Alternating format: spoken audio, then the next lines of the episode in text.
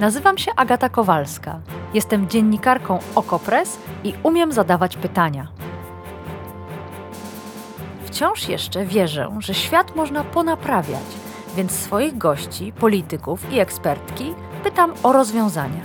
Swoje tematy dorzucacie i wy, słuchaczki i słuchacze powiększenia. Wspólnie wyrywamy się z pułapki, że nic się nie da i że nic nie ma sensu. Zawsze dochodzimy do sedna. No, prawie zawsze. Zapraszam.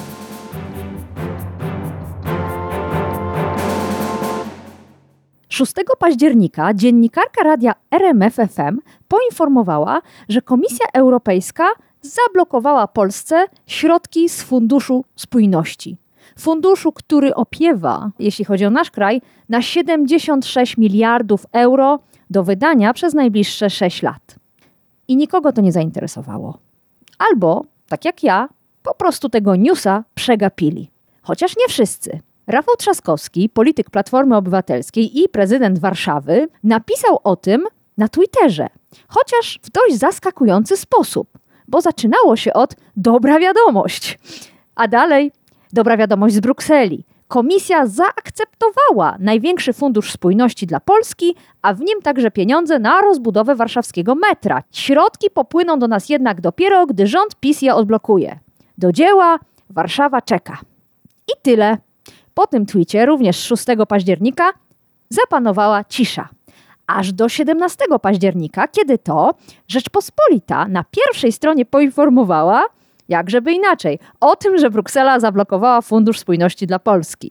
Równolegle za granicą pisał o tym Financial Times. I się zaczęło. Ze strony polskiego rządu słyszymy, że to wszystko nieprawda, że nie ma zagrożenia i że pieniądze będą. A to straszenie to jest na wyrost i oczywiście straszy kto? Opozycja oraz jej sojusznicy w Brukseli. Jaka jest prawda? Co z tymi pieniędzmi? I czego właściwie komisja chciałaby od Polski? O tym dzisiaj w powiększeniu. Zapraszam. A naszym gościem jest pani Danuta Hibner, była komisarz Unii Europejskiej, była minister do spraw europejskich, a obecnie eurodeputowana z ramienia Platformy. Dzień dobry, witam serdecznie. Ja również witam i od razu powiem, że nie tylko Warszawa czeka na te pieniądze, bo rzeczywiście e, regiony wszystkie w Polsce czekają na te pieniądze, bo Polska tradycyjnie, myśmy od początku bardzo o to dbali, sporą część e, budżetu europejskiego, polityki spójności w szczególności, e, inwestuje, to moja druga poprawka, nie wydaje, a inwestuje właśnie przez programy regionalne. Ja ostatnio byłam w jednym z, tak, z naszych regionów E, I, I, widzę, jak tam czekają na te swoje niecałe 2 miliardy, jak e, wielkie to jest oczekiwanie, wielkie, wielkie plany, więc e, rzeczywiście regiony, w szczególności miasta, w szczególności czekają. Mm. Pani profesor, a kiedy pani dowiedziała się o tej blokadzie środków? Wczoraj czy wcześniej?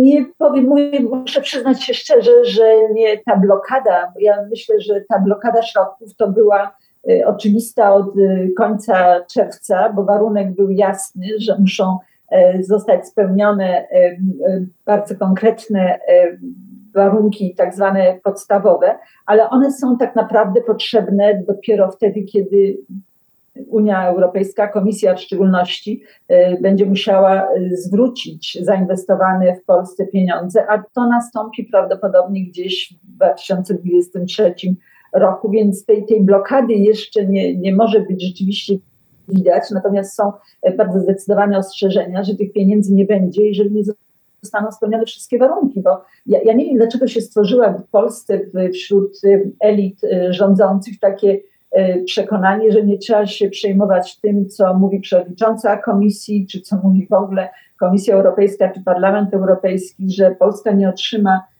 rzeczywiście środków z żadnych funduszy europejskich, jeżeli nie spełni tych wszystkich warunków, które są podstawą e, wypłat, czy wypłat w ramach e, Funduszu Odbudowy i Odporności, do tego słynnego programu polskiego, czy też w ramach tradycyjnego wieloletniego budżetu. Każdy to są jakby dwie różne ścieżki, ale jednocześnie łączy je to, że mają bardzo zdecydowane ramy E, prawne, bardzo zdecydowane uwarunkowania, powiedziałabym ex ante warunki i bez nich spełnienia tych warunków wypłat nie będzie i nie wiem dlaczego jest takie oczekiwanie, że można przeczekać ten jak gniew w cudzysłowie Brukseli, że że.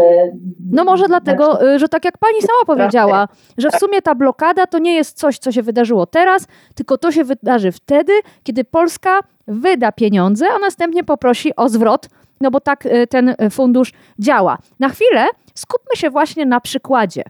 Wyobraźmy sobie, niech będzie, weźmy to warszawskie metro, chociaż wiemy doskonale, że Fundusz Spójności finansuje wiele, wiele rodzajów inwestycji na poziomie całego kraju. Ale weźmy to metro, bo to jest dosyć prosty przykład. Warszawa nie rozpocznie jego budowy. Więcej, moim zdaniem Warszawa nawet nie rozpocznie projektowania, już takiego prawdziwego projektowania tej trzeciej linii metra, póki nie będzie miała gwarancji, że dostanie zwrot z Brukseli. Więc nie możemy mówić o tym, że ta blokada wydarzy się za rok, bo nic się nie rozpocznie, nie będzie żadnych projektów. Jeśli ja dobrze to rozumiem. Proszę mnie y, wyprowadzić z błędu.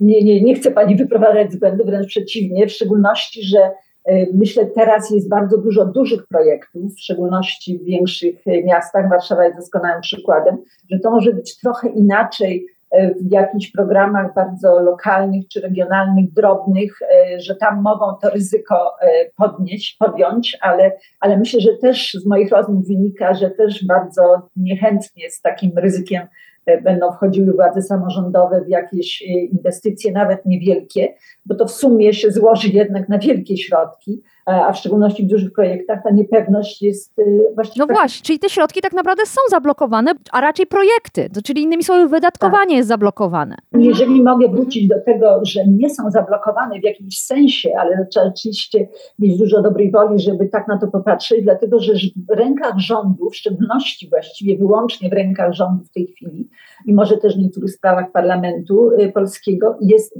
odblokowanie tego, to znaczy wprowadzenie reform, które są warunkiem potem płatności, a w tej chwili warunkiem jakby tej pewności, którą można dać końcowym odbiorcom tych środków, czyli spełnić te wszystkie warunki, które są ewidentnie w prawie zapisane. To nie są wymysły ani komisji, ani. Ale, ani ale właśnie skupmy się na szczegółach, bo to, czego ja nie rozumiem, to pewna ogólnikowość zarzutów Komisji Europejskiej wobec Polski, która to ogólnikowość prowadzi nas na manowce, bo pozwala e, z jednej strony rządowi e, twierdzić, że nic się nie stało, z drugiej strony nam tylko domyślać się, o co właściwie chodzi. Domyślać się, dlatego że w swoich decyzjach, dokumentach, które wydała komisja w odpowiedzi na wniosek Polski o fundusze, e, mowa jest o tym, że Polska powinna spełnić tak zwane warunki podstawowe i że ich nie spełnia, a nawet, jak twierdzi komisja, Polska przyznała się, że ich nie wypełnia.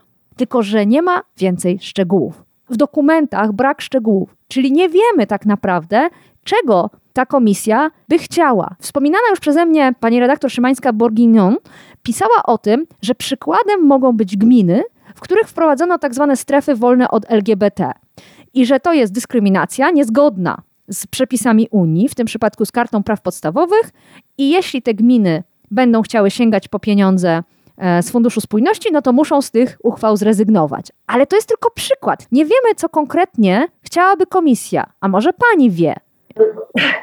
To znaczy, trzeba by rzeczywiście zacząć od tego, że pieniądze europejskie zawsze były, nie tylko teraz, ale i te przed naszą akcesją, z których korzystaliśmy i pewnie najstarsi pamiętają programy FAR, zawsze były połączone z silnymi, silnymi uwarunkowaniami. To znaczy, trzeba było zawsze spełnić pewne kryteria, żeby środki e, dostać. I one dotyczyły bardzo różnych e, spraw. Była tak zwana warunkowość ex ante, czyli trzeba było na przykład, żeby dostać dostać pieniądze na innowacje, produkt, projekty związane z innowacyjnością, to trzeba było rzeczywiście udowodnić, że mamy warunki, które pozwolą na innowacyjne projekty, a tym razem e, jest bardzo precyzyjnie wszystko opisane w aktach prawnych i zwykły obywatel, a nawet taki odbiorca na poziomie lokalnym czy regionalnym e, funduszy europejskich nie musi znać tych szczegółów zapisanych, czy to w rozporządzeniach, które zostały przyjęte w 2021 roku, które regulują wszystko to, co dotyczy e, całej polityki spójności na okres do 2027 roku, a właściwie do, do 30, bo to jest tak się naprawdę rozciąga do 10 lat ta perspektywa finansowa. Oni nie muszą tego znać. To jest obowiązkiem rządu, obowiązkiem ministrów odpowiedzialnych za e, przygotowanie Polski do korzystania z funduszy. Jest to wszystko opisane. No, ale zaraz, zaraz, chwileczkę. Pani profesor, czyli pani mówi, wymagania komisji są właściwie zbyt trudne w sensie intelektualnym dla nas do pojęcia, to są sprawy techniczne, bo tak twierdzi rząd, że tak naprawdę to jest nieporozumienie, to jest jakieś niedogadanie w kwestiach technicznych, a tak naprawdę wszystko jest w porządku. A z drugiej strony pojawiają się głosy, również e, pani e, retweetowała e, taki, taki komentarz, że to chodzi o sądownictwo. Skąd państwo to wiedzą, skoro w dokumentach komisji nie ma tego wprost wskazanego? Jest wprost wskazane w dokumencie, który jest wspólnym dokumentem uzgodnioną umową partnerstwa przyjętą przez rząd polski i Komisję Europejską 30 czerwca tego roku, czyli oprócz tych aktów prawnych, z których znajomości ja rozgrzeszam zwykłych obywateli, to nie jest ich obowiązek,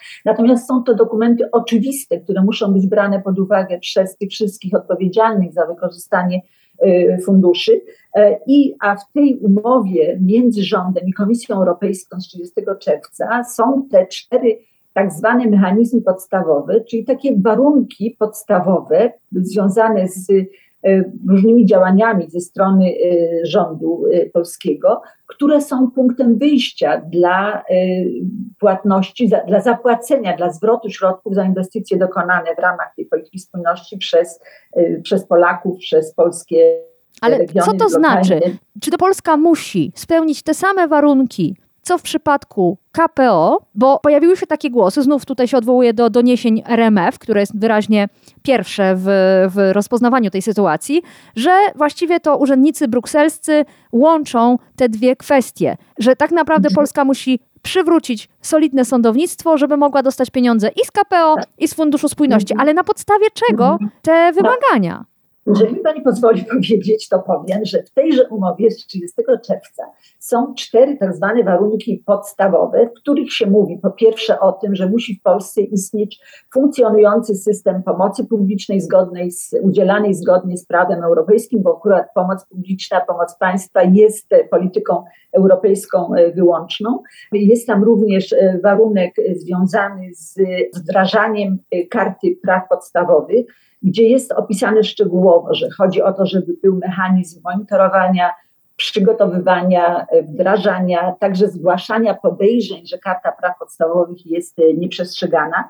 Karta Praw Podstawowych jest częścią e, traktatów europejskich i jednym z praw jest prawo obywatela Unii Europejskiej, Polaka, obywatela Polski, także do dostępu do niezależnych, niezawisłych sędziów i sądów. Czyli to jest jeden z tych warunków, który w Karcie Praw Podstawowych także funkcjonuje. Nie mówiąc o długiej, długiej liście praw, które także związane są z funkcjonowaniem e, systemu wymiaru sprawiedliwości w Polsce. I co do tego nie ma, nie ma wątpliwości. Jest także wśród tych warunków na przykład wdrażanie i stosowanie ONZ-owskiej konwencji dotyczącej praw osób niepełnosprawnych, i to są te, te, podstawowe warunki, które są doskonale rządowi e, znane i rząd również przyznał, że nie spełnia tych warunków jeszcze, bo to jest zapisane. Jest tam są takie tabelki, E, i tam jest napisane, tak. E, że ten warunek jest e, niespełniony i każdy, kto chce, może sobie wyklikać tytuł tego, tego, tej umowy o partnerstwie i znaleźć na stronie 200, zaczyna się to chyba na 217 stronie i te, te 3 czy 4 strony zobaczyć. I to jest na, napisane bardzo prostym językiem i wiadomo, E, o co chodzi. Ja, ja mówię w tym sensie, że to nie powinno być troską obywatela, bo to jest obowiązek władzy publicznej, w szczególności rządu, żeby zapewnić spełnienie tych wszystkich warunków, które umożliwią nam, Polakom, korzystanie z wsparcia z e, europejskiego e, budżetu, w szczególności w tych czasach bardzo, bardzo trudnych. No. I, i, I, gdzieś ta karta praw podstawowych, ona się oczywiście łączy z systemem sądownictwa, więc mimo, że to są dwa jakby oddzielne nurty, to na końcu jest dobrze funkcjonujące państwo, nie państwo w stanie rozkładu, tylko państwo, które także szanuje prawa e, mhm. obywatelskie, a w szczególności prawa, prawa obywateli do niezawisłego, obiektywnego wymiaru sprawiedliwości. A to jeszcze, to jeśli można, właśnie, o tej karcie praw podstawowych też się pojawiły głosy, między innymi nie kto inny, tylko komisarz Janusz Wojciechowski, obecny komisarz, który napisał znów na Twitterze, że Polska nie przyjęła karty praw podstawowych w całości i zarezerwowała sobie wyłączenie spod wyroków Trybunału Sprawiedliwości Unii Europejskiej w tym zakresie, w zakresie karty, więc komisja nie może wymagać od Polski wypełniania mechanizmów e, karty. Co pani na to? Tak, ja myślę, że akurat gdyby pan, e, pan komisarz Wojciechowski dokładnie przeczytał, na czym polegała ta polsko-brytyjska e, derogacja, to by zobaczył, że akurat w tym przypadku nie ma to zastosowania i że akurat te elementy karty praw podstawowych, tej derogacji, nazwijmy to tak, rzeczywiście nie podlegają. Więc nie ma tutaj najmniejszego, najmniejszej obawy, że jest jakieś nie, nie, nielegalne wykorzystanie przez instytucje europejskie y, czegoś, do czego te instytucje nie mają y, prawa. To wróćmy teraz do tego, co powinno się wydarzyć dalej. Różnego rodzaju organizacje, instytucje, samorządy w tym roku przygotowują projekty, które od przyszłego roku miały być już finansowane przez Polskę, a następnie refinansowane przez Unię Europejską. W jakim punkcie są te wszystkie podmioty? Co mają właściwie robić? To pytanie może jest nie tyle rzeczywiście do mnie, tylko do tych wszystkich panów i z partii pana, pana Ziobry, którzy mówią, że y, Komisja Europejska właściwie kradnie polskie pieniądze. To bardzo na, na urzędnika państwowego w państwie członkowskim Unii Europejskiej bardzo to było szokujące y, wyzwanie. Ja myślę, że akurat ci panowie wszyscy znają y, doskonale zasady funkcjonowania państwa członkowskiego w Unii, w szczególności w kontekście korzystania e, z budżetu. E, więc jeżeli się tych warunków nie spełni, jeżeli się tej, tej pewności, o której Pani mówiła, Pani redaktor na początku, że ona jest potrzebna dla, dla inwestorów i dla tych dużych, i dla tych e, małych, i obowiązkiem rządu, myślę, w tej chwili jest stworzenie tych warunków, które zabezpieczą, e, dadzą tę pewność i zabezpieczą, dadzą bezpieczeństwo dla korzystania, dla rozpoczęcia projektu, dla korzystania z, e, ze środków europejskich, które tu się zgadzam. One się nam należą jako obywatelom, w tym sensie, że jesteśmy obywatelami państwa członkowskiego i um, oczekujemy od rządu, że to prawo, które mamy, y, będzie możliwe do korzystania, dlatego że jest ono w tej chwili w rękach rządu, który musi doprowadzić do zgodności sytuacji w Polsce z tymi warunkami, które sam przyjął wcześniej e, jako prawo europejskie, bo w 2021 roku e, te wszystkie regulacje były przyjmowane w przytomności, jak rozumiem, uczestniczącego w posiedzeniach Rady e, Rządu i również ta z 30 czerwca ta umowa partnerska jest także umową zawartą między rządem i Komisją Europejską. Jest żadnych niespodzianek, bo ja rozumiem, że, że Komisja może jeszcze poczekać, ponieważ będzie się przejmować tym, czy dać Polsce pieniądze, wypłacić, czy nie, w momencie, kiedy wpłyną płyną rachunki i wtedy trzeba będzie sprawdzić, czy te wszystkie warunki, które rząd obiecał, że spełni, zostały spełnione. No nie, naprawdę? Myśli pani, że taka będzie praktyka, a nie taka, że w tym momencie powinny być rozgrzane do czerwoności telefony między tutaj alejami ujazdowskimi w Warszawie, a Brukselą i rozmowa o tym, co to wszystko oznacza i w, i w jaki sposób. No bo ja sobie nie wyobrażam czekania. Warunki są niespełnione i Komisja Europejska oczekuje, że te warunki zostaną jak najszybciej. Im szybciej, tym, tym lepiej. Natomiast to, czy państwo polskie się zdecyduje na spełnienie tych warunków w imieniu obywateli, spełni te warunki jak najszybciej, nie czekając na moment, kiedy pojawią się pierwsze pierwsze rachunki, bo, bo jak wiadomo, nikt inwestycji nie zacznie bez tej gwarancji, więc mo możemy, ja nie wiem, czy telefony muszą być czerwone, czy też po prostu chodzi bardziej o to, żeby te telefony w kraju się rzeczywiście e, rozgrzały, dlatego że te warunki muszą być spełnione w kraju. Komisja poza tym, że stwierdziła, że one nie są spełnione, jak rząd mówi, do czego się rząd przyznaje, może tylko powiedzieć, zróbcie jak najszybciej, ponieważ jak będziecie dzwonić i mówić, że one nadal nie są spełnione i żebyśmy my zaczęli wypłacać bez spełnienia, no to właściwie te telefony są chybione i, i świadczą o nieodpowiedzialności rządu. Więc niech, się, niech, niech nie oczekują zmiany stanowiska e, Komisji, ponieważ Komisja Europejska zna bardzo dobrze swoje obowiązki. Rada i Parlament, czyli państwa członkowskie pozostałe i Parlament Europejski oczekują rzetelności od Komisji, czyli y, doprowadzenia do tego, że płatności będą tylko wtedy, jeżeli państwo członkowskie spełnia te wszystkie warunki. Na to nie ma recepty, nie ma tutaj obejścia, nie ma, nie ma koloru czerwonego telefonu, rozgrzanych linii telefonicznych, który by jakby uwolnił Polskę od tych zobowiązań. One po prostu są zapisane w prawie i muszą być zrealizowane te wszystkie warunki. I zawsze tak było, zawsze było dużo warunkowości przy pieniądzach europejskich, bo to są pieniądze także nasze. Chciałabym wrócić do początku naszej rozmowy, kiedy mówiła Pani o tym, że news to wcale nie powstał 6 października, tylko w czerwcu.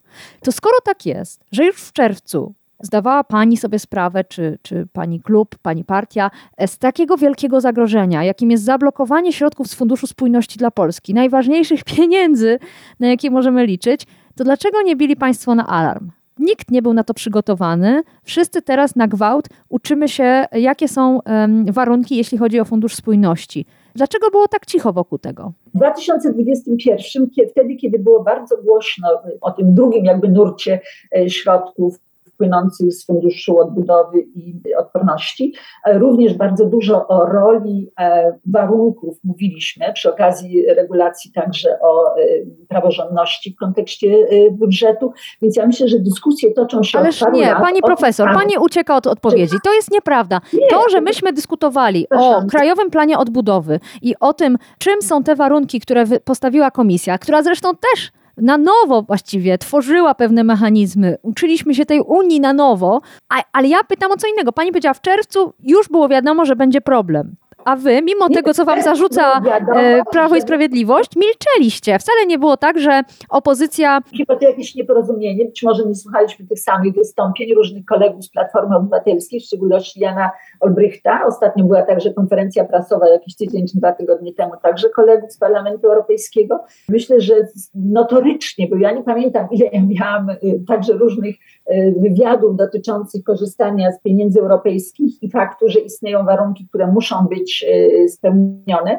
Wszyscy czekaliśmy bardzo długo, krytykując rząd, że bardzo długo się przygotowywał do zawarcia tej umowy partnerstwa, że już w niektórych państwach umowy partnerstwa były zawarte, natomiast polski rząd dopiero robił to w czerwcu i dodatkowo się pojawia z z, e, zobowiązanie do spełnienia e, warunków. No mam e, wrażenie, że to nie jest nieporozumienie, tylko jednak jedna rzecz to mówić o tym, że Fundusz Spójności jest ważny i że polski rząd powinien się przygotować na przyjęcie tych pieniędzy, a inna rzecz to zaalarmować polskie społeczeństwo, że możemy w ogóle tych pieniędzy nie dostać. Dlatego może zapytam jeszcze raz, kiedy zorientowała się Pani, że istnieje takie zagrożenie?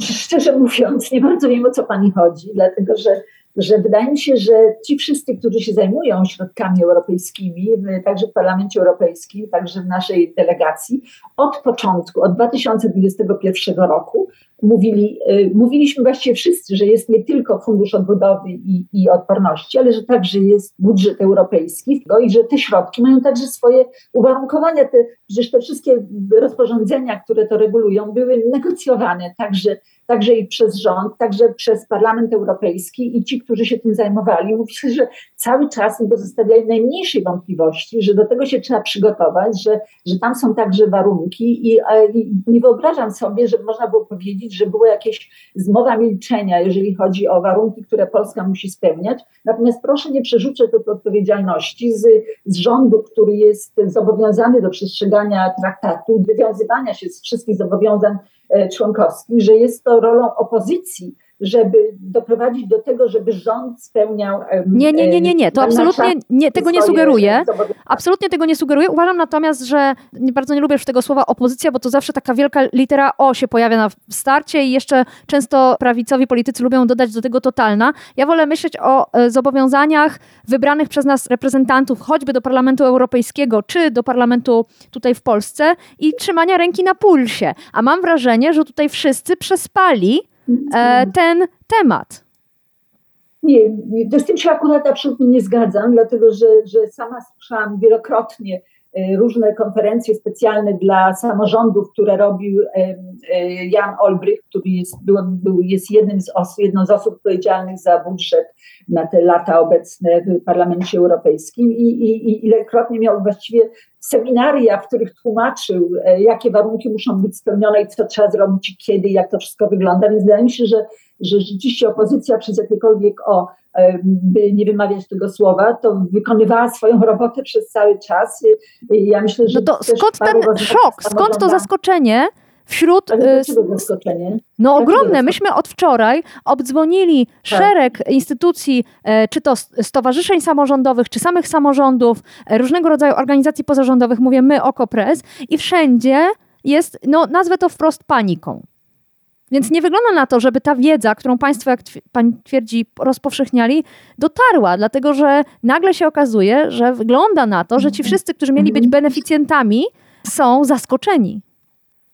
Tak, bo ja, ja myślę, wie pani, mhm. ja też jestem zaskoczona, że od czerwca do tej pory, w tym sensie, jeżeli mogę gdzieś być zaskoczona, że od czerwca do tej pory, bo tak zakładam, że do tej pory, czyli mimo tych trzech czy czterech miesięcy, które minęły, te warunki, a 50%, bo na te cztery, e, cztery warunki podstawowe, dwa były w czerwcu, końcu czerwca niespełnione przez polski rząd, według opinii polskiego rządu w tym układzie partnerskim z komisją zawartym, że do tej pory te, te pozostałe dwa warunki nie zostały spełnione. To są, to jest Karta Praw Podstawowych i drugi dotyczący właśnie tej konwencji ONZ-owskiej dotyczącej osób z niepełnosprawnościami. Więc to, to jest zaskakujące, że rząd mimo tego, że ma kłopoty z jedną, jedną wielką y, pulą pieniędzy europejskich, która jest także zagrożona, E, dużo bardziej i jednocześnie ma szansę na to, żeby skorzystać jednak ze sporego budżetu e, e, Unii Europejskiej, dla, nie tylko dla samorządów, ale także na programy centralne, że do tej pory tych nie zadbał o to, żeby te warunki podstawowe były spełnione, bo one się nie bez kozery nazywają warunkami podstawowymi, bo one są też jakby punktem, jak kamienie milowe w tym drugim funduszu, że one są jakby punktem wyjścia i, i, i muszą być rzeczywiście spełnione żeby te, te pierwsze faktury, które w przyszłym roku przyjdą, mogły być rozliczone, więc jest to dla mnie takie zaniechanie mhm. działań, mm-hmm. a, czyli tak jakby rząd dążył do tego, żeby właściwie powiedzieć w jakimś momencie, właściwie to po co nam te pieniądze, nie tylko nie potrzebujemy funduszu y, odbudowy i odporności, ale też nie potrzebujemy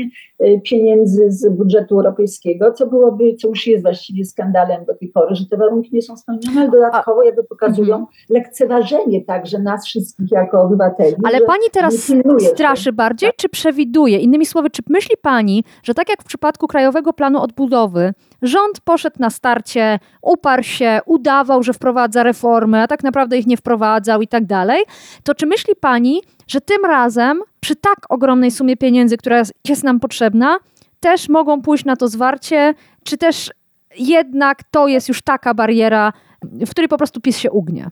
Znaczy, nie ulega wątpliwości, że w relacjach między państwami członkowskimi i Unią Europejską, jeżeli chodzi o środki y, budżetowe, to rzeczywiście rządy są y, tym, kto powinien nas reprezentować. To nas reprezentuje jako kraje, jako obywateli, jako całe populacje.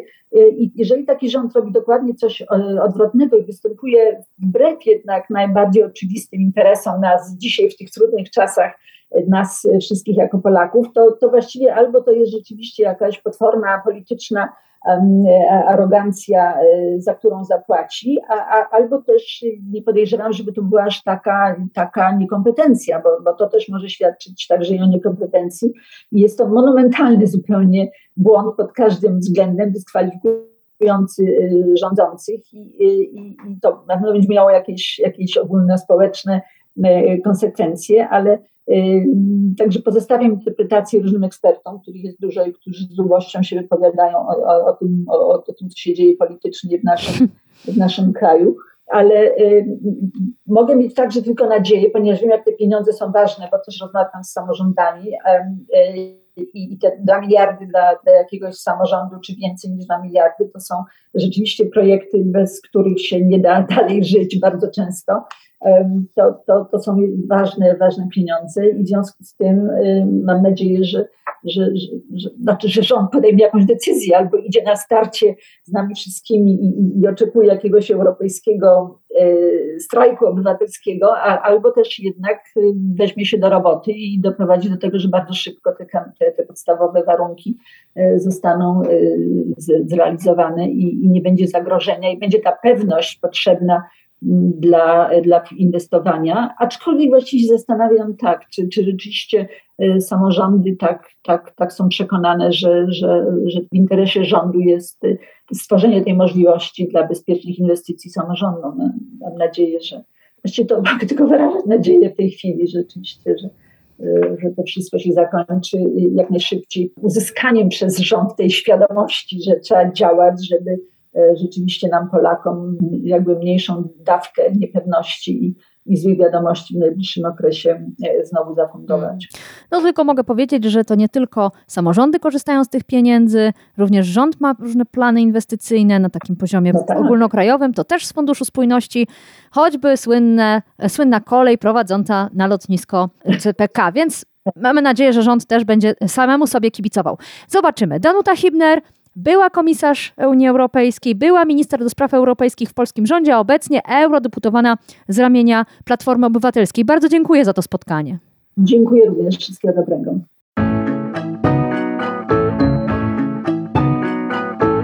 To było Powiększenie, podcast Agaty Kowalskiej. Produkcja Bartosz Weber. Powiększenie znajdziesz na stronie Okopres i w Twojej ulubionej aplikacji do podcastów. Masz pomysł na temat albo komentarz? Napisz do mnie agata.kowalska małpaoko.press. Stałych darczyńców zapraszamy na grupę Okopres na Facebooku Twoja okolica. Tam też toczymy dyskusje o świecie i o podcaście. Dziękujemy za Wasze wsparcie.